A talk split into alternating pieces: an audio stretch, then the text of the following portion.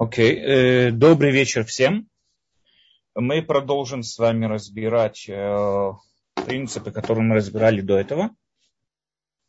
Э, мы сегодня с вами дошли до одной, если бы я мог, имел бы право давать оценки, я бы сказал, что это, наверное, одна из самых, ну, если не самая важная, так одна из самых важных принципов, ради которых, ну, принцип иудаизма. Сегодняшний пятый наш принцип – это именно принцип иудаизма, один из важнейших принципов и так далее.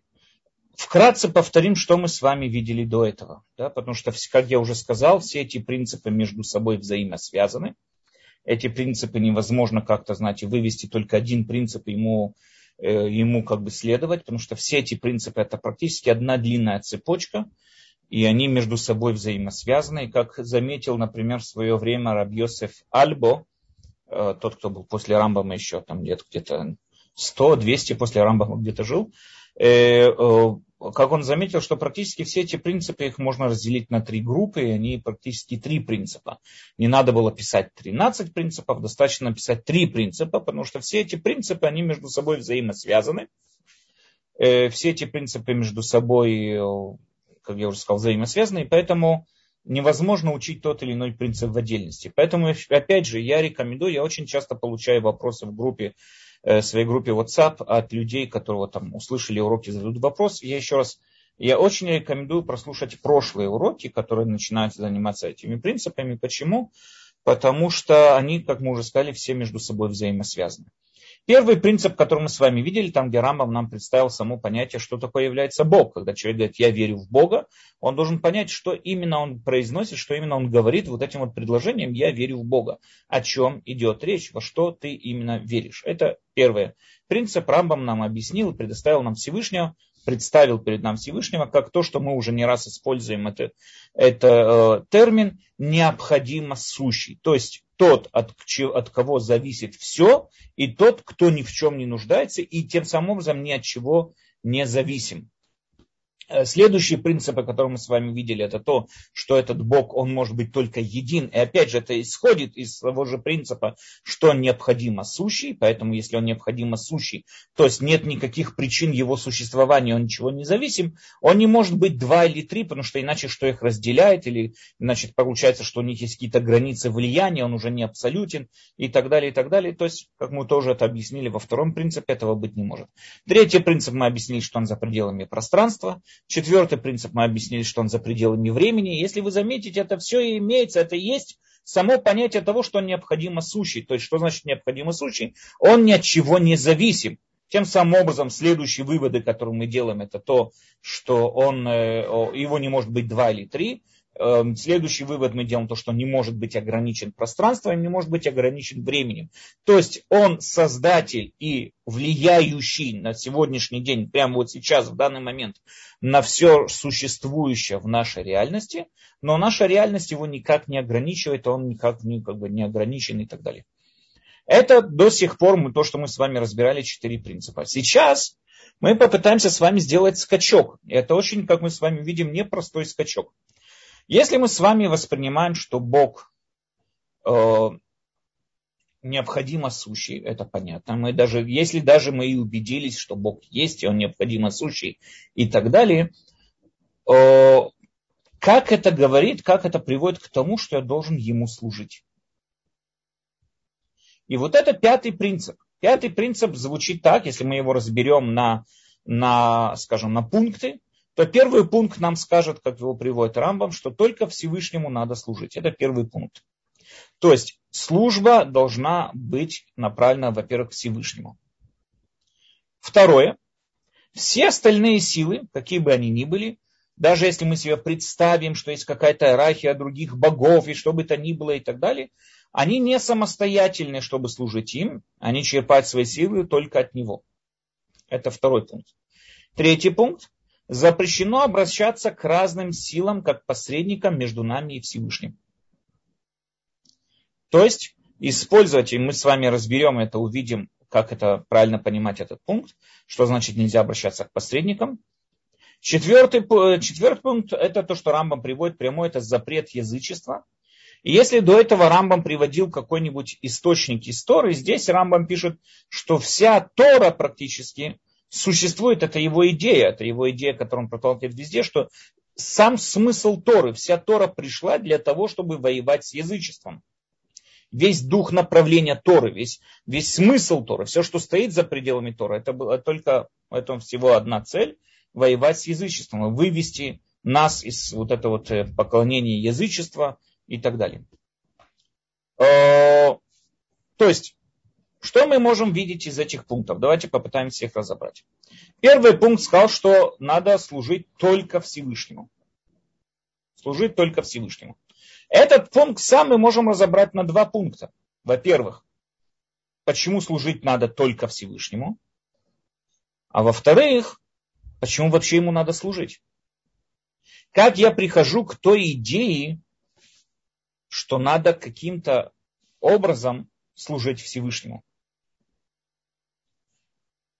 Вопрос звучит так, как можно практически перейти от монотеизма к теологизму или к религии и так далее. Как вот вера в единого Бога может меня привести к тому, что этому единому Богу надо также и служить.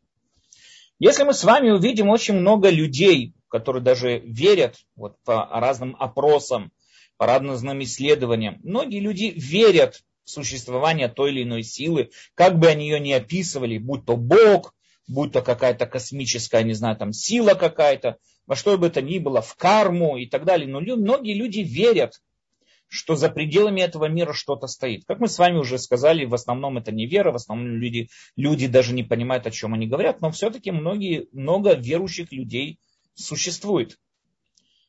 Но ни один из этих верующих людей не совершил ту самую, тот самый шаг, скажем так, да? Вот этот самый прыжок, тот самый шаг, как перейти от просто веры в существование чего-то, перейти именно к послушанию и выполнению его заповедей. Э, если мы с вами вот попробуем чуть больше э, разобраться в этой проблеме, которая перед нами лежит. В современной философии, особенно, особенно после Канта, э, принято разделять доказательства о существовании о Боге на четыре группы. Есть четыре группы доказательств о том, что вот существует Бог, четыре попытки, четыре вида попыток доказать о его существовании. Э, я не буду сейчас входить в долгие объяснения этих доказательств, потому что литературы на них огромное количество, и каждый, кого это интересует, может туда заглянуть и просмотреть, и так далее, и так далее. Первое доказательство, можно его назвать антологическое доказательство. Что такое антологическое доказательство? Его основатель был Анслим Контрабийский из Кантреби. Был один из э, больших философов основателей католизма, один из философов католизма был, не был еврей, конечно, но вот э, его доказательство, это была одна из попыток доказать о существовании Бога. Называется антологическое доказательство. Что такое антологическое доказательство? Он приходит, э, пытается доказать из самого понимания, что такое Бог, и самого понятия Бог, пытается доказать о его существовании.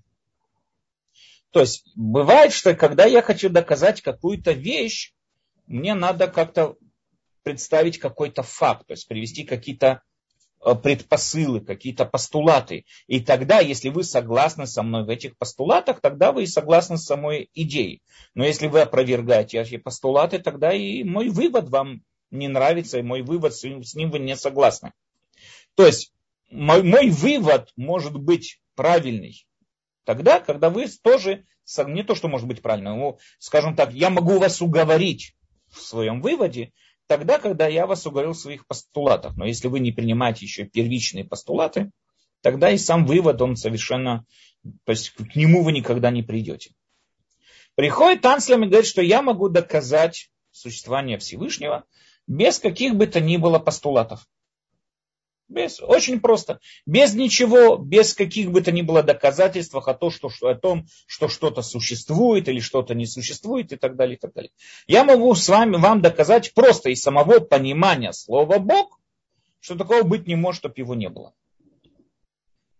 Первое, что он говорит, простое понятие, давайте разберемся, что такое Бог, говорит нам Анслем из Кантаби. По-простому Бог воспринимается масса людей, группа людей, в основном Бог, означается как абсолютное совершенство.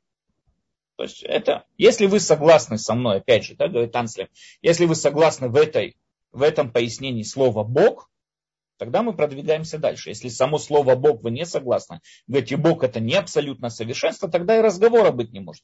Но если вы принимаете мои вот это вот определение того, что Бог это абсолютное совершенство, вы это принимаете саму эту идею, значит, прийти и сказать такую вещь, что Бога нет, это как бы человек, который не разговаривает с самим собой. Не может такого быть, чтобы абсолютного совершенства не существовало. То есть, еще раз, говорит Анслим такую вещь.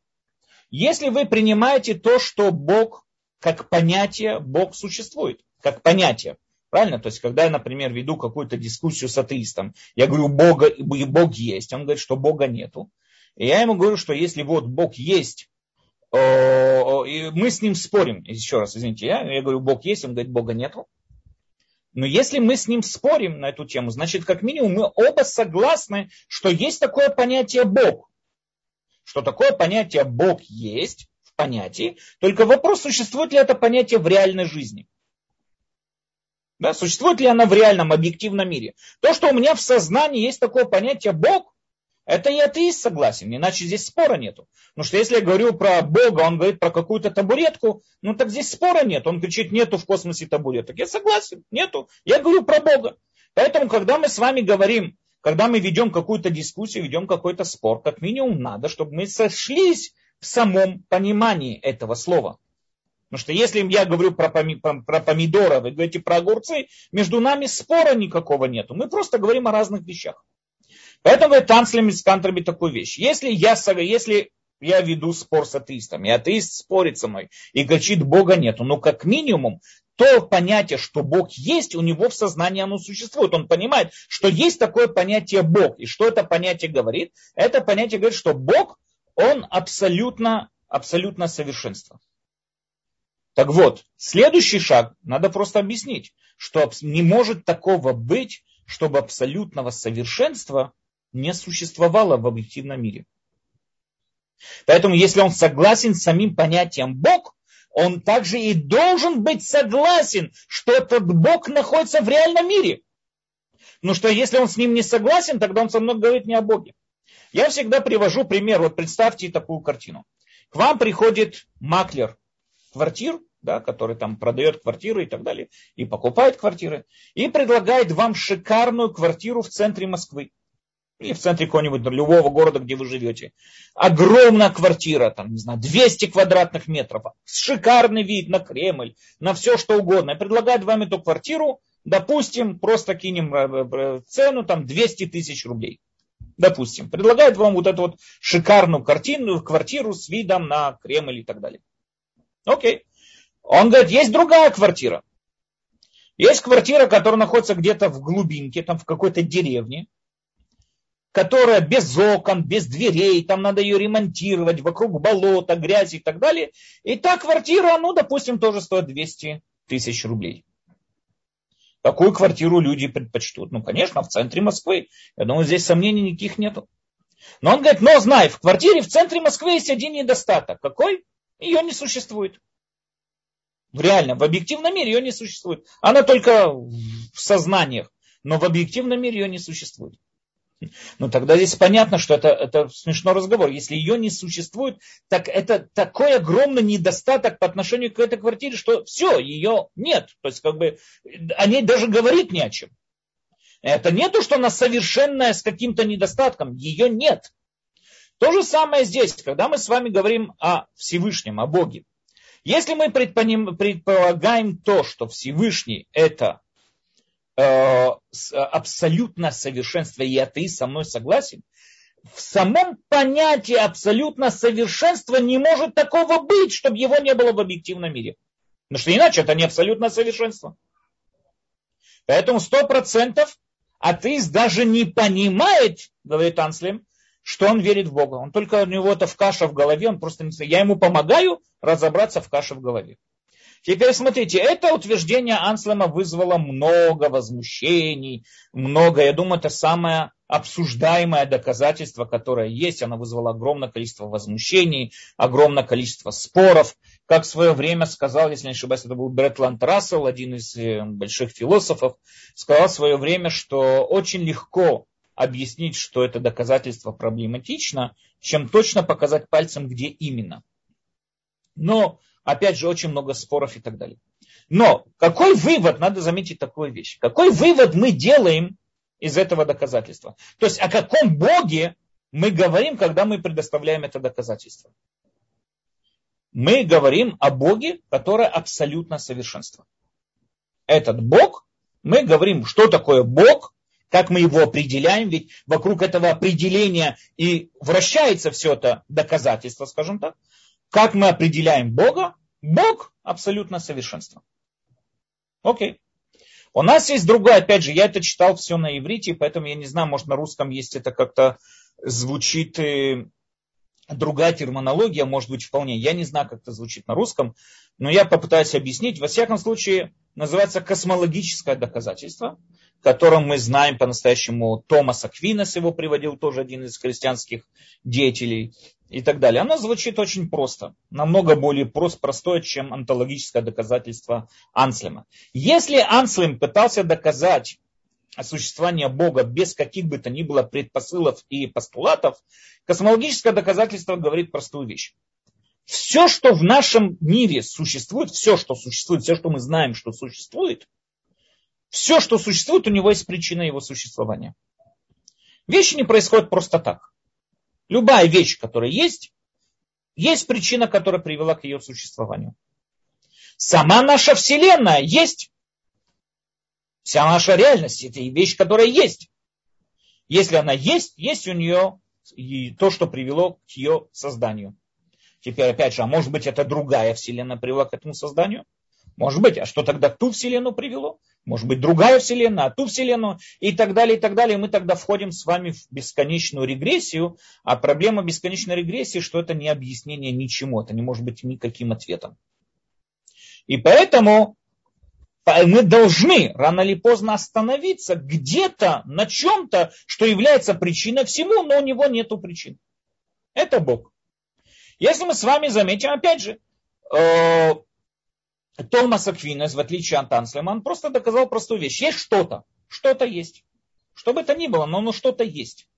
Даже если вы со мной не согласны, что есть вокруг нас окружающий мир, и вы, допустим, утверждаете, что мы находимся в глубоком сне, и все, что, о чем мы с вами говорим, это просто глубокий сон и так далее. Но как минимум, как уже доказал в свое время Рене Декарт, как минимум, есть мое сознание, я мыслю, есть кто-то, кто сомневается, есть кто-то, кто э, э, обдумывает эту идею, что что-то есть, чего-то нету и так далее – так как минимум есть мое я. Если есть мое я, у моего я должно быть создатель. Более, более очевидно, мы с вами видим, что вокруг нас есть что-то, будь то Вселенная, будь что бы то ни было, значит, у этой Вселенной должен быть, у этой Вселенной должен быть, э, должна быть причинность. Окей. Как мы определяем Бога в этом доказательстве? В этом доказательстве Бог уже представляется перед нами в другой форме. Он уже не абсолютно совершенство, а он может и быть соверш... абсолютно совершенство. Но в этом доказательстве мы уже его представляем как создатель, как первопричинность всему. Значит, когда мы приводим это доказательство, значит, в данной теме мы уже говорим о Всевышнем, о Боге как причинность всему и так далее. Следующее доказательство, которое тоже э, существует, оно известно, это физико-теологическое доказательство. Оно, думаю, оно само, тоже одно из очень обсуждаемых. Почему оно очень обсуждаемых? Потому что оно намного, скажем так, проблематично в своем опровержении. Его очень, сколько его не пытались другие более поздние философы, как Дэвид Юм и всякие такие, его пытались опровергнуть, но практически они или не говорили на одних и тех же плоскостях, или что там не склеиваться. То есть это доказательство практически можно считать как даже научным доказательством. Физико-теологическое доказательство говорит нам такую вещь. Все, что в этом мире сложено, да, сложно, то есть сложно из чего-то, все, что состоит из чего-то, из чего-то сложно, есть кто-то, кто это сложил. Да, все, что в этом мире сложно, есть кто-то, кто его сложил. Наш мир сложный, он не просто существует, в отличие от космологического доказательства. Мир не просто существует. Мир существует именно в сложенной форме. В мире существует определенная гармония, в мире существуют определенные законы природы, которые между собой взаимодействуют. Вся наша Вселенная, она сложенная, которая взаимодействует в самом себе и так далее. Значит, есть кто-то, кто это все сложил. Известное доказательство есть Бейли, был тоже в свое время философ, который говорит, я иду по берегу моря и нахожу часы. Нашел часы на берегу моря. Мне очевидно и понятно, что здесь был до меня человек, который эти часы уронил. Потому что эти, если я вижу такой сложный механизм, как часы, значит, у этого механизма его кто-то создал. Он просто, а кто сказал, а вдруг это волны ударились об камни, камни обтесались там, не знаю, в песок, песок подул какой-то ветер, и каким-то там образом совершенно случайно произошли эти часы и так далее. Это до такой степени нереально сказать такую вещь, что все то время, что вы не приведите мне какие-то доказательства, что такое может быть, и, конечно, мне очевидно, что его кто-то создал. Наша Вселенная сложна, Наша Вселенная сложна. Если она сложна, у нее есть тот, кто ее сложил. То есть есть какой-то высший интеллект, есть какой-то высший разум, который сложил это все вместе. Высший инженер, можно сказать так, который сложил и сопоставил все это вместе. Теперь, были много, как я уже сказал, попыток, например, Дэвид Юм утверждал, что нельзя проводить аналогию между часами и Вселенной. Но это тоже я так думаю, что это просто полное непонимание самого доказательства, потому что мы не учим из часов, что все, что сложно, существует. Нет, часы это как пример, что все, что сложное, есть у нее создатель. И тем самым образом нам очевидно, что Вселенная сложная, и поэтому наверняка у нее есть свой создатель и так далее. Второе, Дэвид Юм приводит пример с дерева. Вот мы видим сложный процесс дерево растет, но там никто не вмешивается, никаких интеллектов нет вмешательства. Но это тоже неправильный подход. Это тоже неправильно, это не смешно. Потому что когда мы говорим о Вселенной, мы говорим о законах, в пределах которого растет это дерево. Может быть, сам процесс роста дерева, допустим, никто не вмешивался.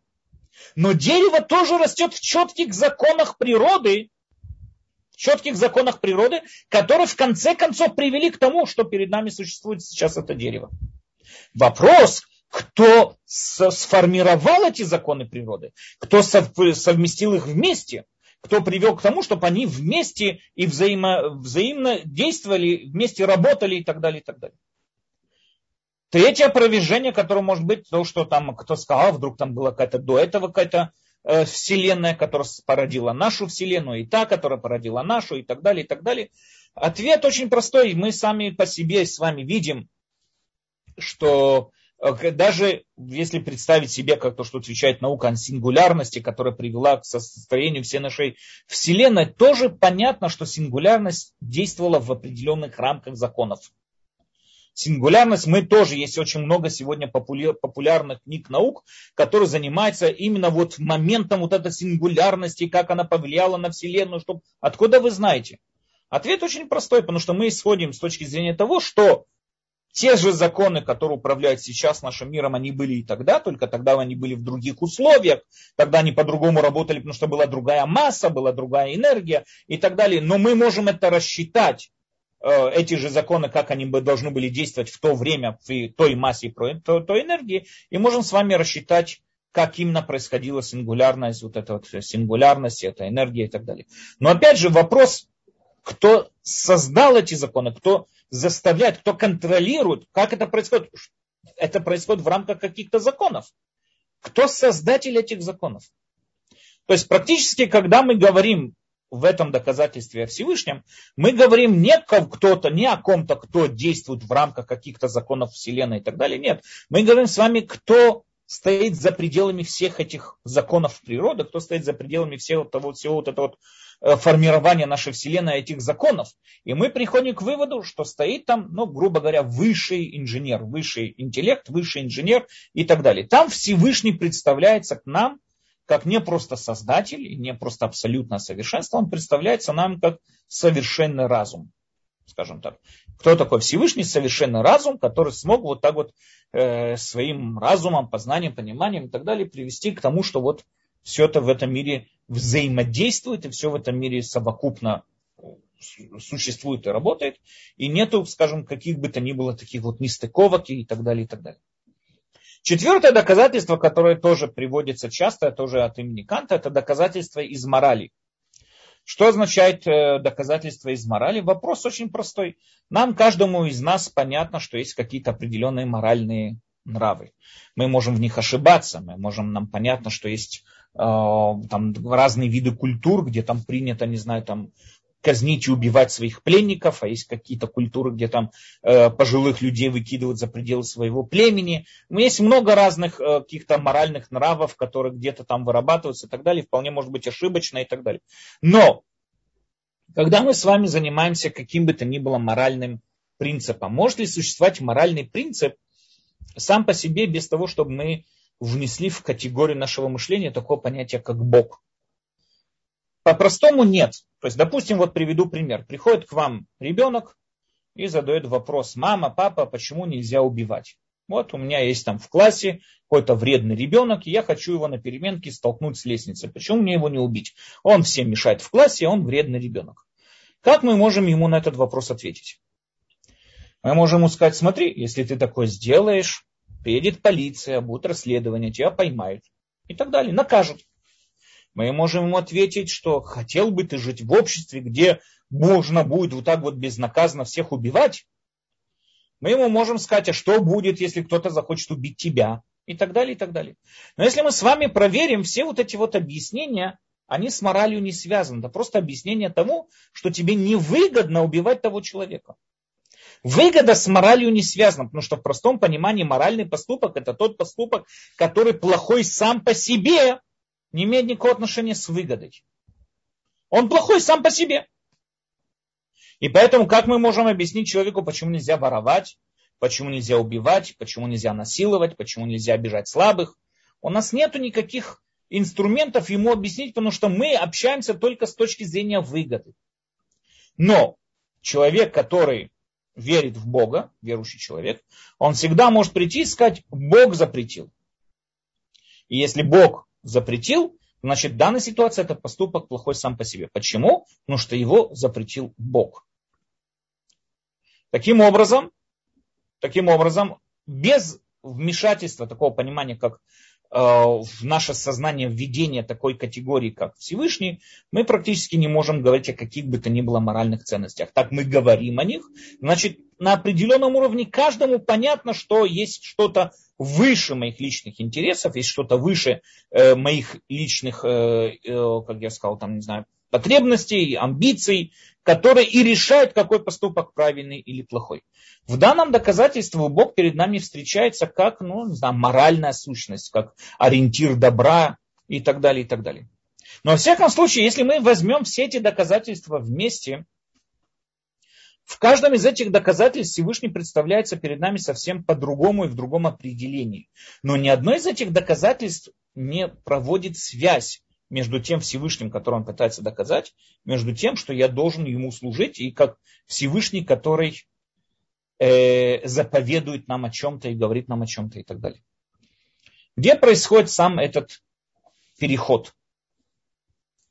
Э, возьмем с вами, к примеру, возьмем с вами, к примеру, физико-теологическое доказательство о котором мы с вами до этого говорили, что если все, что сложное, есть тот, кто его сложил вместе, и так далее, и так далее. Наша Вселенная сложная, Всевышнего, значит, есть Всевышний, который ее сложил вместе и так далее. Есть определенный создатель, высший разум и так далее. Теперь, э, мы уже не раз затрагивали эту тему, спор между Рамбамом и Аристотелем. Надо подчеркнуть, Аристотель тоже в свое время был э, верующим человеком. Аристотель был в свое время верующим человеком. Но Аристотель утверждал, что Бог есть как первопричинность всему, именно Бог является первопричинностью всему, но Бог, он, как грубо говоря, излучает этот мир. Бог, он не находится в пределе, то есть он не управляет этим миром, а он излучает этот мир. С точки зрения Аристотеля, мир был вечный, так же, как и вечный сам Бог. Потому что мир – это побочный, ну, грубо говоря, побочный эффект самого Бога. Есть сущность, абсолютная, совершенная Бог, которая познает сама себя, занимается только самим собой, как вечность может познавать только что-то вечное. У этой сущности, опять же, грубо говоря, можно сказать так, излучается от этой сущности, излучается определенная материя, в которой вот происходят все наши события в этом мире и так далее. То есть наша, наш мир существует именно в той самой форме, в которой он существует все то время, что существует Бог. Так же, как огонь излучает свет, так же, как огонь излучает тепло, так же и Бог излучает наш мир. Так же, как огонь не может повлиять на тепло, огонь не может повлиять на свет, так и Бог не влияет на этот мир. Богу, ну, грубо говоря, вообще наплевать, что происходит в этом мире, он занимается самим собой и так далее, и так далее. Поэтому Бог вообще не создал этот мир. Мир вечный, так же, как и сам Бог вечный. И ни о каком создании речи быть не может. Рамбам спорит с этим. И Рамбам утверждает, что практически доказательства Аристотеля о том, что мир вечный, они отпадают. Он долго проводит там, ведет с ним долгий диалог в течение нескольких глав. И в конце концов Рамбам утверждает, что мир все-таки создан. Мир создан. Был определенный этап, когда Всевышний создал этот мир. В чем разница между подходом Рамбама и Аристотелем? Разница в том, что если Бог создал этот мир – и как разумная сущность, которая создала этот мир, значит в этом мире есть какое-то намерение. Ради чего-то ведь это было создано. Если мы с вами возьмем физико-теологическое доказательство, которое говорит, что вот Всевышний тот, кто создал все, собрал вместе, там, сопоставил вместе вот все вот эти вот законы, которые в конце концов привели к нашей реальности, значит, он как высший разум, как высшее сознание – как высшее сознание, определение разума, то, что он всегда делает в целях какого-то разума. Может быть, нам невозможно понять его разум, невозможно понять его идею, почему, где он как сделал. Ну, наверное, есть какое-то намерение. Какое-то намерение, наверное, существует. Но что в этом есть определение разума. Разум совершает действие с каким-то намерением. И это намерение, наверное, есть. Теперь перед нами существует следующая проблема. Как нам, обычным смертным, понимать намерения Всевышнего? Где происходит этот контакт? Это мы с вами увидим в дальнейших принципах, когда, принципах, когда мы с вами заговорим о пророчестве. Следующий принцип будет касаться пророчества. Вот когда мы поговорим о пророчестве, мы увидим с вами вот этот контакт, который происходит между нашим сознанием, ограниченным сознанием и Э, истина Всевышнего и так далее. Как именно проходит этот контакт, где, как он работает, в каких условиях и так далее, и так далее. Но сегодня мы поговорим о другом. Продукт этого контакта, пророчества Муше, это и есть наша Тора. То есть, опять же, исходя из того, что мир создан, а сегодня, я думаю, всем понятно, что мир все-таки создан, потому что сегодня и даже наука это поддерживает. Потому что мы сегодня знаем, с точки зрения науки, миру 14 миллиардов лет. Значит, я уже думаю, что идея Аристотеля о вечности мира, она уже сама по себе отпадает. Поэтому нам понятно, что мир все-таки создан. У него 14, 14 миллиардов лет по, по современным научным вычислениям примерно. Значит, есть кто-то, кто его создал. Тот, кто его создал, это, как мы уже сказали, абсолютно это высший разум и интеллект. Если он его создал, значит есть какое-то намерение. Где мы можем найти это намерение? По, нашим, по нашей традиции, по нашей вере, это есть то самое намерение, которое записано в Тору. Опять же, мы с вами более подробно поговорим, что такое Тора, что такое пророчество и так далее, и так далее. Но как минимум есть что-то, есть какое-то определенное намерение. И теперь, если есть это намерение, наверняка вполне может быть, что Всевышний проявился перед нами. То есть, опять же, да, если бы кто-нибудь придет мне скажет просто так, что вот к нему, ему приснилась какая-то э, фея, пришла ему в голову, в голову э, которая ему там сказала, что он каждое утро должен, там, не знаю, скакать на скакалке по 15 раз. Я не должен в это верить, конечно, не должен это воспринимать как всерьез и не должен на это обращать никакого внимания. То же самое здесь. Приходит какой-то Мойши и говорит нам, что вот Всевышний нам сказал то-то и то-то и то-то. Но если мы уже принимаем ту идею, что есть Бог, мы уже верующие люди, принимаем ту идею, что есть Бог, вполне логично, уже, это уже не просто так ни на чем построено утверждение. Если мы уже принимаем то, что есть Бог, мы также и вполне можем принять, что наверняка он каким-то образом, как мы дальше объясним, как именно, он проявился перед нами и передал нам свои намерения. Это уже не просто табула раса, это мы не говорим просто так о пустом месте каком-то непонятном, о чем мы говорим. Нет. Мы говорим о том, что есть, наверное, Бог. Ведь мы уже доказали, допустим, мы уже доказали, что он есть. И теперь очевидно, что вполне может быть, если приходит человек, который говорит, что передо мной Бог проявился, наверное, того, вполне такое может быть. Вполне такое может быть. И здесь уже это не просто на пустом месте. Тем более, когда эта традиция, как мы дальше с вами видим в Торе, передается очень широким фронтом. То есть весь народ выполняет мицвод, выполняет заповеди, весь народ передает эту традицию из поколения в поколение, народ развивается с этой традицией, народ не бросает эту традицию. Вполне, наверное, такое есть, и вполне, наверное, было кого-то заповедано, и был какой-то контакт и так далее. Значит, отсюда нам понятно, что если Всевышний это высший разум, наверное, Всевышний создал мир просто так, потому что это полное противоречие абсолютного разума, значит, наверное, у него есть какое-то намерение, которое, ради чего он создал этот мир. И это намерение прописано каким-то образом, где-то проявился и передал ее. И мы верим, что это то, что было на горе Синай, то, что было передано Моше и так далее, и так далее. Интересно то, что Тора, все задают вопрос, и это очень известный вопрос, почему Тора не начинает писаться с заповедей, да, вот, этот месяц, первая заповедь считается как этот месяц, который будет для вас, этот день будет для вас, ну, месяц будет для вас первый месяц, и так далее, и так далее, когда они находились в Египте. Кидуша ходишь, да, то, что надо освещать месяц. Это первая заповедь, которая была дана еврейскому народу еще когда они находились в Египте. Почему Тора начинает оттуда? Почему Тора начинает, почему Тора не начинает оттуда, а начинает с какими-то историями, мифами, притчами, там первый человек, Ноах, Потоп, Авраам, Ицхак. Зачем нам это надо? Какой нам смысл в этом для выполнения мицвод? Сейчас нам понятен ответ. Потому что Тора хочет нам это подчеркнуть, что мир был создан. Поэтому же с этого начинает. Тора начинается с того, что Всевышний создал мир. А если Всевышний создал мир, значит есть намерение у этого мира. Есть намерение у этого создания. Если есть намерение у этого создания, наверное, оно где-то проявилось. И вот поэтому сейчас у Торы уже есть какая-то почва, существования, есть где существовать и так далее. Уже есть к чему мы можем прислушаться и так далее. Поэтому первый вопрос был, как мы делаем скачок от веры в единого Бога к выполнению заповедей.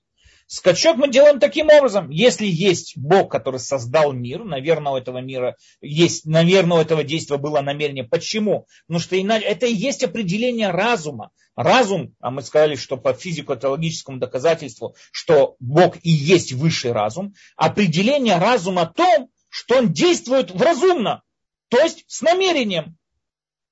Если он действует разумно и с намерением, значит у мира есть намерение. Где это намерение мы можем найти? через наших пророков, написано в Торе, через пророчество Муше и так далее, и так далее. Таким образом, вот мы провели прямую линию между верой в единого Бога и с тем, что вот происходит, э, и то, что э, написано в Торе. И самой Торой, и выполнением ее заповедей. Надо подчеркнуть еще одну такую вещь, что э, в свое время был один из исследователей, известных исследователей Торы, которого звали Кофман, и он по-настоящему сравнивал Тору с разными там шумерскими мифами и так далее, и так далее. И он, он нашел очень большое различие между написанным в Торе и другими мифами. Другие мифы тоже говорили очень похожие вещи, что боги создали мир, боги там и так далее. Но разница заключается в чем? Что те другие мифы начинаются уже с родословно самого бога.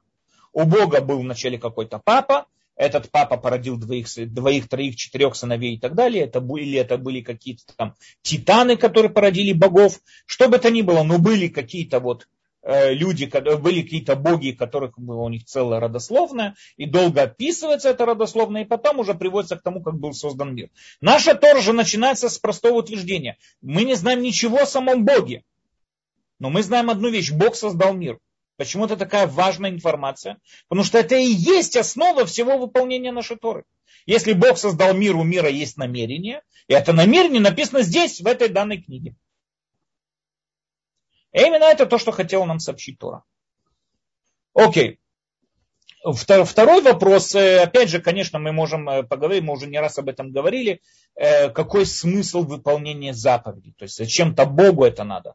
Это хороший вопрос, мы с вами видели, я очень вкратце это повторю, мы с вами видели 8 глав Рамбама, Рамбам описывает, что заповеди строят воспитывают в нас хорошие и правильные качества, тем самым образом выстраивают у нас правильное мышление и сознание, правильное восприятие этого мира и дают нам возможность приблизиться и осознать Всевышнего.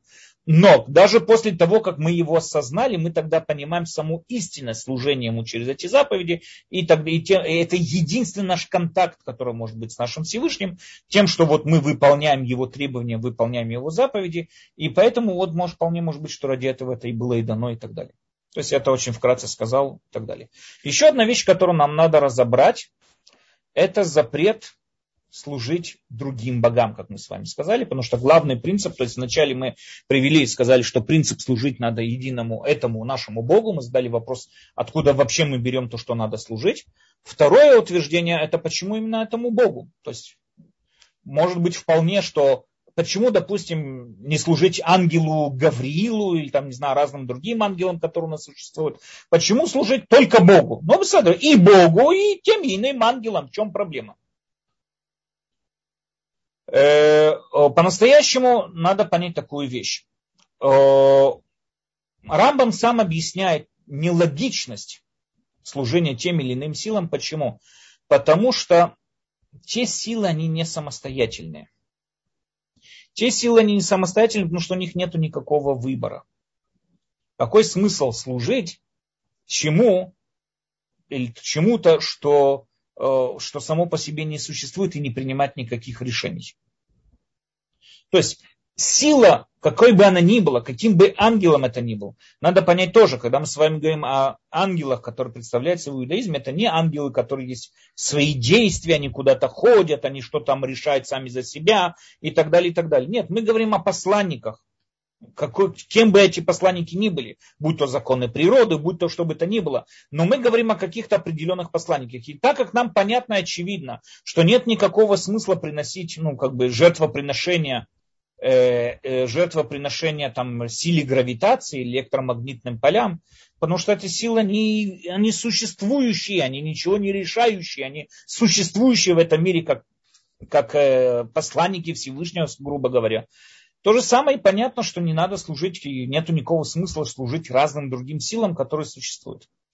Но надо сказать, что греки, например, Рамбам описывает в комментарии на Мишнайот, на Мишну, в комментарии там про Авудазара, греки э, придерживались другого мнения, то есть это классическое развитие язычества. Греки тоже верили в абсолют и, и совершенство. С их точки зрения абсолют это было, это было э, судьба судьба человека. Все подчиняются судьбе. Они сравнивали судьбу, как вот эта вот а, река, которая течет одним течением, и по этому течению плывут все, как и боги, так и люди. Все подчиняются судьбе. Судьба неизменчива и так далее. Поэтому судьбе служить нету никакого смысла, потому что на нее все равно повлиять невозможно. А вот на мелких разных богов, ну, которые находятся под уровнем э, судьбы, там Зевсы всякие, там, не знаю, там Э, Посейдоны всякие и так далее, им служить можно. Почему? Потому что они, может, и не изменят мою ход судьбы, но они как-нибудь облегчат мою судьбу. Поэтому в ним есть смысл служить. Но в, именно в этом и проявляется разница между иудаизмом и греками. Иудаизм верит в единого Бога, в абсолютного Бога. Мы с вами уже разбирали в прошлых принципах. Абсолютный единый Бог это тот Бог, который не влияемый ничем. И этот Бог, он такой совершенный, что имеет действия, он в них не нуждается. Почему же тогда их совершаю? Как я уже сказал, я совершаю те или иные заповеди, потому что они влияют на меня, не на него, на меня. Они воспитывают в мне, а в мне, во мне хорошие качества, они дают мне возможность воссоединиться со Всевышним и так далее. Э, поэтому на него, естественно, никак не влияет. Но в этом и заключается весь смысл.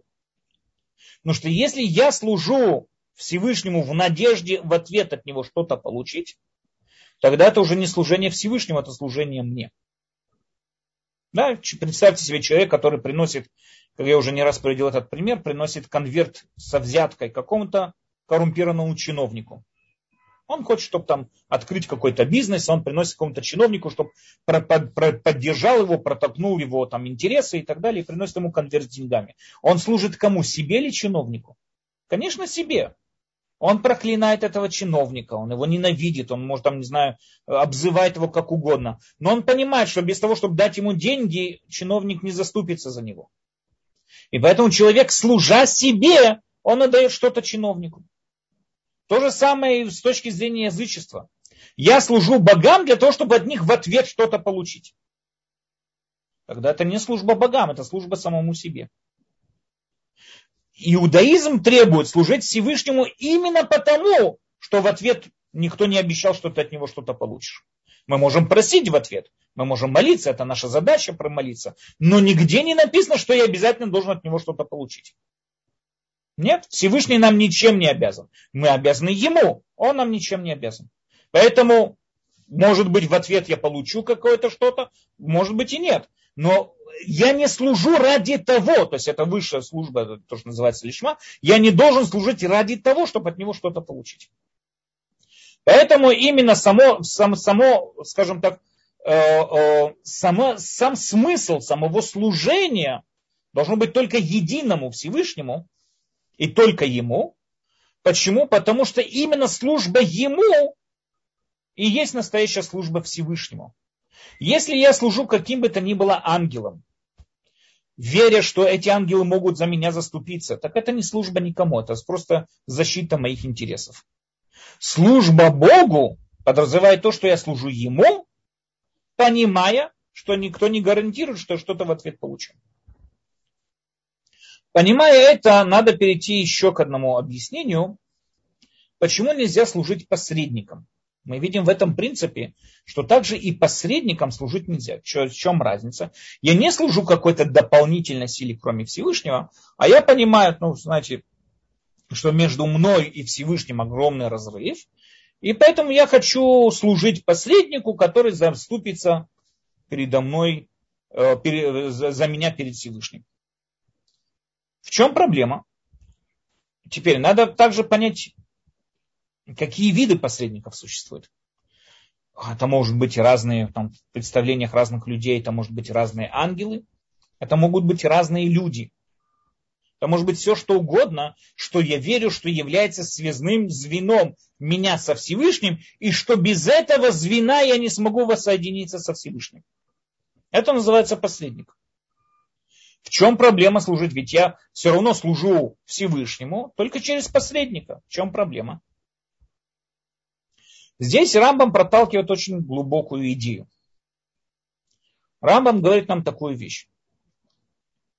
Э, любая идея, которая существует у человека, любая идея, чтобы она была, скажем так, это вот большое великое открытие. Вот в чем разница между Муше и Авраамом. Почему именно Муше был тот, кто передал нам Тору и так далее. Но что Муше осознал одну деталь, которую Авраам не осознал. Для того, чтобы идеи, те самые идеи, которые были у Авраама, для того, чтобы идеи существовали долгое время, их надо как-то запечатлить. Недостаточно пересказать кому-то какую-то идею и все, и потом он будет передавать дальше. Почему? Потому что много разных жизненных рутин, много разных помех, много разных новых событий, которые человек не рассчитывал, и рано или поздно он забудет об этой идее. Эта идея выветрится у него из головы. Чтобы гарантировать, чтобы эта идея не выветривалась у него из головы, надо ее как-то запечатлить. А как мы можем ее запечатлеть, как мы можем ее запечатать так в нашем сознании как следует? Говорит Рамбам через ритуалы, через действия, практика. Когда человек переходит на практику, та самая информация, которая у него в голове, впитывается в его сознание, впитывается в его мнение, в его понимание и так далее, и так далее. Человек может знать очень много, знать в теории, но все то время, что не приложил эту теорию к практике, она, она у него очень быстро выветрится. Всегда, когда человек занимается каким-то, не знаю, обучая, учится новой программе на компьютере. Ему понятно, что вот он проучил какую-то новую часть этой программы, он должен сразу же ее моментально применить в практике для того, чтобы привыкнуть, для того, чтобы приучить, потому что иначе он забудет про нее. Идеи очень быстро выветриваются. Это нормальное состояние. Это не то, что проблема в человеке и так далее. Но что всегда есть более, скажем, важная информация для сейчас, для моментального выживания. Поэтому человек может долго мыслить и думать там о единстве Всевышнего, пока к нему в пещеру не придет медведь. Тогда все, все заботы, все мысли о Всевышнем от него уже выветрились. Его сейчас главная задача это бежать как можно быстрее. Всегда есть какие-то более срочные мысли, которые приходят человеку в сознание всегда, из-за которых человек, он э, забывает вот эти вот свою идею, забывает свои вот эти высшие идеи и так далее. Если я хочу, чтобы они запечатлились, несмотря на жизненную рутину, несмотря на более срочные проблемы, их надо, эту идею надо перевоплотить в практику. Для этого и существуют все эти ритуалы.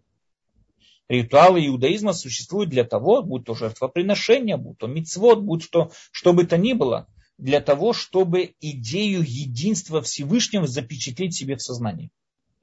Мы с вами говорили на одних из э, наших вот встреч, мы говорили о том, что какой смысл молитвы, по мнению Рамбама. И мы с вами видели, что по мнению Рамбама смысл молитвы именно для этого и существует, чтобы осознать, впечатлив, то есть запечатать у себя в сознании, что все в этом мире зависит от Всевышнего. Поэтому мы обращаемся к Нему за любой просьбой. Для того, чтобы осознать эту идею, чтобы она запечаталась в нашем сознании. Для этого и существуют ритуалы. Но вполне может быть, что опять же со временем сама идея, которая стоит за ритуалом, она тоже забылась. То есть недостаточно не просто сохранять ритуалы. Надо сохранять ритуалы плюс учение Торы. Нам понятно, что практика без Торы тоже далеко не пройдет. Нам надо и Тора, то есть сама идея, постоянно повторять сами эти идеи. Но кроме того, также и нужна практика. Без практики эти идеи ничего собой не представляют. Они, как мы уже сказали, очень быстро выветрятся. Проблема заключается в том, что вполне может быть, что так и у нас и есть очень часто, что э, ритуал-то остался, а вот идея, она уже выветрилась. Галут, какие бы то ни было причины, там изгнания, э, несчастья какие-то, люди ушли, не знаю, голод, что бы то ни было. У людей сейчас более срочные проблемы. И они помнят сам ритуал, они продолжают его выполнять, сам этот ритуал. Но идея, которая стоит за этим ритуалом, она уже выветрилась, ее уже практически не существует. Поэтому говорит Рамбам такую вещь. Если мы будем, это будет доступно и позволено подчиняться посредникам, служить посредникам, то служить Всевышнему через посредников. Мы служим Богу, я подчеркиваю, мы служим Богу через посредников. Если мы такое разрешим, тогда уже сама идея того, что мы служим Богу, она может выветриться. И у нас тогда останется только одно – служба посредникам. И это может привести людей к разным таким вот поступкам, которые ну, просто будут на грани язычества. Мы можем это часто замечать в разных сектах, которые происходят. Мы можем это часто замечать в разных людей, которые даже в рамках иудаизма, которые выносят на поворотах, да, там э, разные э, высказывания, э, не всех, но большой части бресловских хасидов, которые там уже давным-давно забыли про Бога, у них кроме Раби Нахмана больше ничего не осталось. Опять же, я не говорю про всех, среди них есть много Тальмиды Хахамим, среди есть много больших и уважаемых людей, но есть также и та самая масса, которая приезжает в Умане и там хулиганит и совершает то, что совершают, когда они уже давным-давно забыли о Боге. Они уже давным-давно не, не понимают, о чем речь, о каком Боге идет речь и так далее. Перед ними стоит только одна картина. Равнахман из Бреслова. У нас тоже есть всякие секты мешехистов, и, и много разных идей, которые существуют. Люди уже забыли давным-давно о Боге, но они очень четко помнят о самом посреднике. Именно по этой идее, говорит Рамбам, посредники нам запрещены. И любое поклонение посредникам нам запрещено. Ведь весь смысл, говорит Рамбам, приводит пример, вот весь смысл заповедей, это именно для того, чтобы подвести человека к пониманию и сознанию того, что есть один Бог. и что этому Богу надо служить и поклоняться. И поэтому любая вера в любого, в любого посредника может отвести нас от этой идеи. Поэтому Рамбам запрещает все виды поклонений каким бы то ни было святым. Будь то какие-то амулеты, э, могилы, какие-нибудь там праведники, которые я уже привел пример. Опять же, можно всегда обратиться, конечно, к Равину с просьбой, э, чтобы он помолился вместе с нами. Не молиться Равину. Я могу попросить Равина или большого праведника, чтобы он молился Э, за меня и чтобы заступился за меня перед Всевышним и так далее. Но это ни в коем случае не говорит, что я должен молиться ему, чтобы достучаться до Всевышнего. Талисманы, все виды заклинаний, которые у нас существуют и так далее, все это в глазах Рамбама на уровне язычества. Все это очень при очень далеко от истинного иудаизма. Любой тип посредников, как я уже сказал, будь то люди, которые принесите мне деньги, я за вас там буду молиться и так далее. Нет такого. Нет за нас молиться. Мы должны молиться и можем попросить праведника, чтобы молился вместе с нами за нас. Но не вместо нас. Это совершенно нет. Есть до того доходят разные, значит, э, кривизны в сознании, в мыслях, что вот мне кто-то когда-то тоже заявил такую вещь, что вот Э, э, неужели ты думаешь, что без праведника ты можешь общаться напрямую со Всевышним, ведь это как обращаться с царем, а для того, чтобы общаться с царем, ты можешь общаться только с каким-то там министром максимум, но не с самим царем и так далее. Это, это именно вот эта вот вещь в глазах Рамбам это язычество. Стопроцентное. Ни в коем случае. Напрямую можно, нужно и обязательно надо общаться со Всевышним значит общаться, обращаться к нему. Не каким бы то ни было посредником, а к нему. В этом заключается мецва по Торе молиться. Молиться Богу, осознавая, что все исходит от него, а не от каких бы то ни было посредников. Бог не царь, и он не ограничен в своем времени, и он не ограничен в своих возможностях. Богу можно обратиться всегда, во всем. И в этом есть его смысл, его бесконечности. Поэтому Рамбам заканчивает этот, э, этот принцип тем, что главный смысл Тора, как мы с вами сказали, это отвести человека от, скажем, определенных инстинктов, э, которые существуют по отношению к язычеству. Тора пытается отвести человека от вот простого сознания и привести его к сознанию и пониманию того, что служить надо абсолютному Всевышнему, абсолютному разуму, как мы с вами сказали, абсолютному Богу. И это и есть пятый принцип. Что нам говорит пятый принцип? Еще раз подведем итоги. Во-первых, пятый принцип нам говорит то, что надо служить Богу. Это первая вещь, надо Богу служить. Это и есть служба Всевышнему, это и есть подчинение Всевышнему, это и есть принятие Его воли над собой, Его и так далее. Второе, что служить надо Ему, не каким-то другим силам и не через каких бы то ни было посредников, а Ему напрямую. Все остальное и все остальные виды служения, это уже на грани язычества, и там уже, конечно, там уже с Богом это никак не связано, с иудаизмом это никак не связано. Поэтому по пятому принципу, как мы с вами сказали, этот надо подчеркнуть, этот принцип заканчивает первый комплекс э, э, э, принципов иудаизма, который занимается самим Всевышним. Это пятый принцип, он заканчивает сам комплекс. Следующие принципы мы с вами поговорим, как я уже сказал, о пророчестве, о пророчестве Муше, о самой Торе и так далее, и так далее. То есть в этом, на этом принципе мы заканчиваем вот этот комплекс принципов, связанных со самим Всевышним. И мы с вами делаем вывод из всего этого комплекса. Надеюсь, что вы тоже делаете этот вывод, что если есть единый Всевышний, абсолютный Всевышний, необходимо сущий Всевышний, значит, он создал этот мир, как мы уже с вами объяснили, в определенном, с определенным намерением.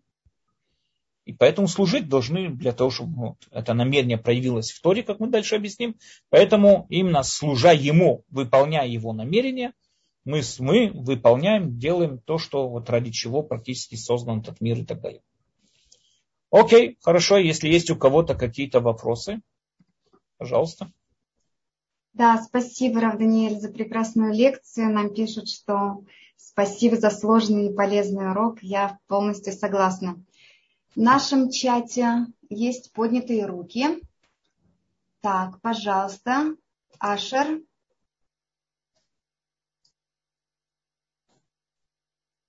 Шалом, Рав Даниэль. Шалом, враха, добрый вечер. Спасибо вам за прекрасный урок, лекцию. А, вопрос тогда такой. Почему такой, такой сильный соблазн сделать себе посредников? Неужели ну, такая силь, такое сильное влечение у человека искать посредников, а не обращаться к самому Всевышнему? Вы хороший вопрос вы задаете. Ответ очень, смотрите, ответ можно сказать, ответить в двух плоскостях. Во-первых, нам всегда намного легче служить чему-то, что мы понимаем, что-то более доступно для нас. И в основном вот это звено играют посредники. А второе, человеку, человеку намного легче служить посреднику, и, и это от него требует намного меньше служения, допустим, да, там, обратиться к какому-то праведнику за брахой, за благословением намного легче, чем вставать каждое утро и молиться, и одевать филин, и учить Тору и так далее. Намного легче обратиться к какому-то посреднику, который за меня сделает всю работу. И поэтому, да, есть такой соблазн. С одной стороны, люди боятся Бога, они как бы понимают его власть и так далее. С другой стороны, ищут облегчение в своем пути, и поэтому бегают к разным посредникам, думая, что вот помолясь на этой могиле, все, вот у них все будет как следует. И не надо для этого тяжело работать, подумать, что там есть люди, которые учат Тору всю свою жизнь. Зачем? Есть посредники.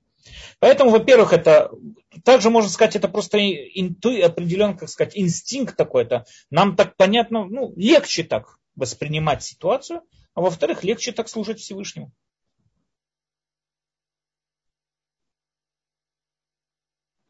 Да, спасибо вам. Всего вот. хорошего. Спасибо вам. Мирьям, пожалуйста. Можно включить микрофон.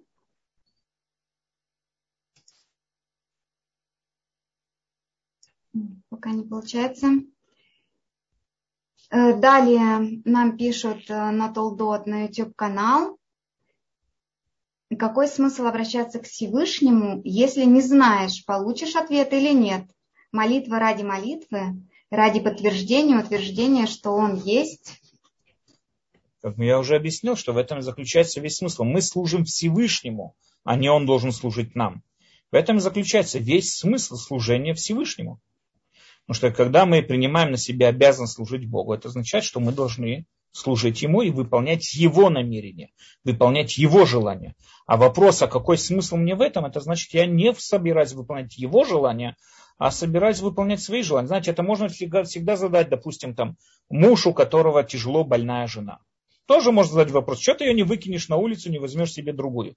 То есть сам вопрос, какая тебе выгода ухаживать за своей больной женой, это тоже вопрос просто как бы ну, человека, который не понимает, что такое любовь, человек, который не хочет жить с этим человеком. Ему, конечно, это, это совсем другое. То же самое здесь. Значит, какой смысл служить Всевышнему? Служить Всевышнему. Потому что так хочет Всевышний. Это есть настоящая любовь к Всевышнему. Настоящая преданность, настоящая любовь к Всевышнему. Спасибо, Далее Рафис э, пишет, почему мы получаем от служения ощущение радости после молитвы? Супер, это самое лучшее, что может быть. Почему? Это очень хорошо. Это все должны так ощущать, потому что, во-первых, мы выполнили свою обязанность, во-вторых, мы выговорились, в-третьих, э, надеемся, что по-настоящему Всевышний прислушается. Надо подчеркнуть, э, я не, я не, э, не имею в виду, что Всевышний ни в коем случае нам ничего не даст. Нет, я говорю, что когда служу ради этого ожидания, это неправильно. Но вполне может быть, что он что-то и даст. Если я почувствовал, что в молитве какие-то э, ощущения определенные с точки зрения того, что я больше вник в эти слова, это и есть служение перед Всевышним. Поэтому человек радуется, что он чего-то достиг. Спасибо. Рина, у вас включен микрофон, пожалуйста. Спасибо, Равай, огромное за такую глубокую, интересную лекцию. С разных аспектов вы подошли. Я бы хотела задать, может быть, это несколько провокационный вопрос, но я провоцирую прежде всего себя. Можно ли рассматривать принципы как аксиомы, как в математике? Математика построена на аксиомах. Э, вопрос, да, в основном, конечно, потому что что собой означает принцип? Во-первых, как мы с вами видим, э, у принципов есть какая-то логическая цепочка. Э, аксиомы математические, это надо их принимать просто как, как информация, как что-то, что есть, да, там через одну точку проходит только одна прямая, и тогда кто сказал, а вдруг где-то в концах галактики происходит по-другому, я не знаю, но мы их принимаем как аксиомы. В отличие от этого мы видим, что принципы, да, в них существует логика. И то, что я вот пытаюсь на уроках проявить, что это не просто какая-то аксиома, которую мы должны принимать как сухая информация, а о том, что реально это логический вывод, который исходит один от другого. То есть начиная от того, что вот логически Рамбам определил Всевышнего как необходимо сущий, и все остальные принципы логически выходят из этого определения. Но вы правы, что это основы, это основы иудаизма, принципы, и с них начинается иудаизм. Когда человек приходит и говорит, что я иудей, то есть я верю в еврейство, что это означает? Я верю в эти 13 принципов. Моя вера построена на этих 13 принципах. А еще а, вопрос а, вот э, абсолютно совершенный. Но как определить слова? Что такое абсолютно и что такое совершенный? хорошего. Я, я, я не знаю, потому что эти слова мы никак не можем определить. Абсолютно совершенное, я не знаю, это что-то без какого бы то ни было изъяна, но опять же, это у меня, у меня просто нету другого, как сказать, что я могу еще сказать, понимаете? Есть мы как люди, так же, как и ограничены в своем мышлении, мы также ограничены в своем языке что-то описать и ну, абсолютно совершенный. Имеется в виду, что он совершенный до такой степени, что в нем нет каких бы то ни было недостатков. Но тоже это, что это означает? Очень тяжело, очень тяжело что-то здесь сказать на эту тему. Поэтому мы используем такие вот затуманенные термины. Спасибо. Спасибо вам. Следующая поднятая рука, пожалуйста, Берта. Вы меня слышите? Прекрасно. Окей. Мой вопрос, спасибо большое за урок. Э, мой вопрос, мы, мы служим Богу напрямую, мы не можем через посредника, да? А если я бы захути Раба Мейр Баланес или Раба Акива поставила свечку и через их сход хочу попросить что-то. Это другая вещь. Я подчеркнул, да, если вы хотите через их сход, это что-то другое. Но если вы принесли жертву Рабимер Баланес, тогда это проблема. Но если вы, если вы просите, чтобы Рабимер Баланес за вас заступился, или и какой-нибудь определенный сход и так далее, и так далее, это другой вопрос. Это нет, мы не про это говорим. Окей. Спасибо большое. Спасибо. Следующий вопрос с YouTube канала. Уважаемый Рав Даниэль, купив лотерейный билет, нужно надеяться, что Всевышний подскажет тебе, какие цифры выбрать. Или любые цифры будут выигрышными, если Всевышний решил дать тебе победу. Спасибо. Мне логику хотелось бы понять, а не про лотерею. Смотрите, Всевышний, если захотел и захочет что-то дать, так он даст и без лотерейного билета, я понимаю. Я знаю, это известный анекдот, там купил лотерейный билет и так далее, это, конечно, все понятно. Но о, если он захочет дать, по-простому он сможет дать это и без э, лотерейного билета, опять же.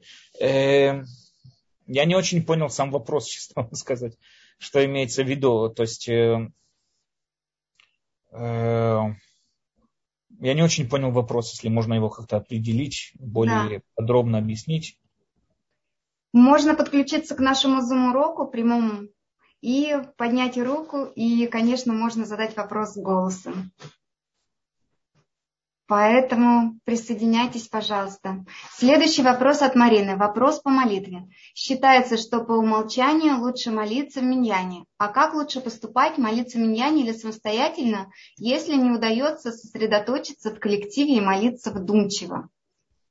Смотрите, конечно, есть, скажем так, э, предпочтение молиться в миньяне, потому что это считается общественная молитва и так далее, и так далее. Но если вы ощущаете, что вы молитесь намного более вдумчиво, намного более спокойно дома и так далее, тогда, конечно, если вам тяжело молиться в миньяне, начните с того, что вы молитесь дома.